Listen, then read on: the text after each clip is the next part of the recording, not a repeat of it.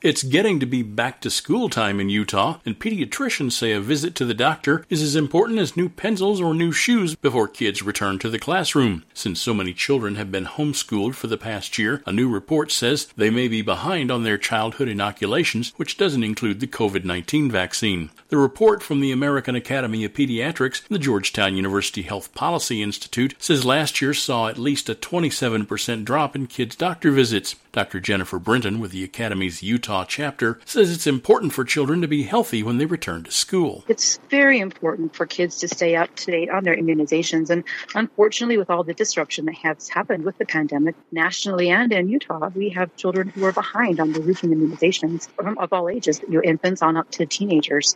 Parents in Utah must provide evidence of kids receiving six different vaccinations, including polio, mumps, measles, rubella, and hepatitis. Check with your child's school for the list. Some parents don't immunize kids for religious reasons or concerns about potential health risks, although those are reported to be extremely rare. Brinton says having to stay home with a serious illness can cause a child to miss days or even weeks of class time, and catching up on their lessons afterward is a major challenge. It's interesting, especially those first few years of school as kids are learning learning the alphabet, learning basic math. When they miss those classes because of illness, it takes a long time to make up for and can put them back behind in school for years. Dr. Lee Beers, president of the American Academy of Pediatrics, says parents need to make sure that every child in their community has equal access to a clean bill of health to return to school. Children from households that are low income, children of color are more likely to have missed vaccines and more likely to have missed their well visits. And so important that we remove any barriers we can to make sure that all kids can get in to see their pediatrician as soon as possible. The report says while most parts of the country have vaccinated enough children to reach herd immunity, there are still concerning outbreaks of infectious diseases like measles and mumps.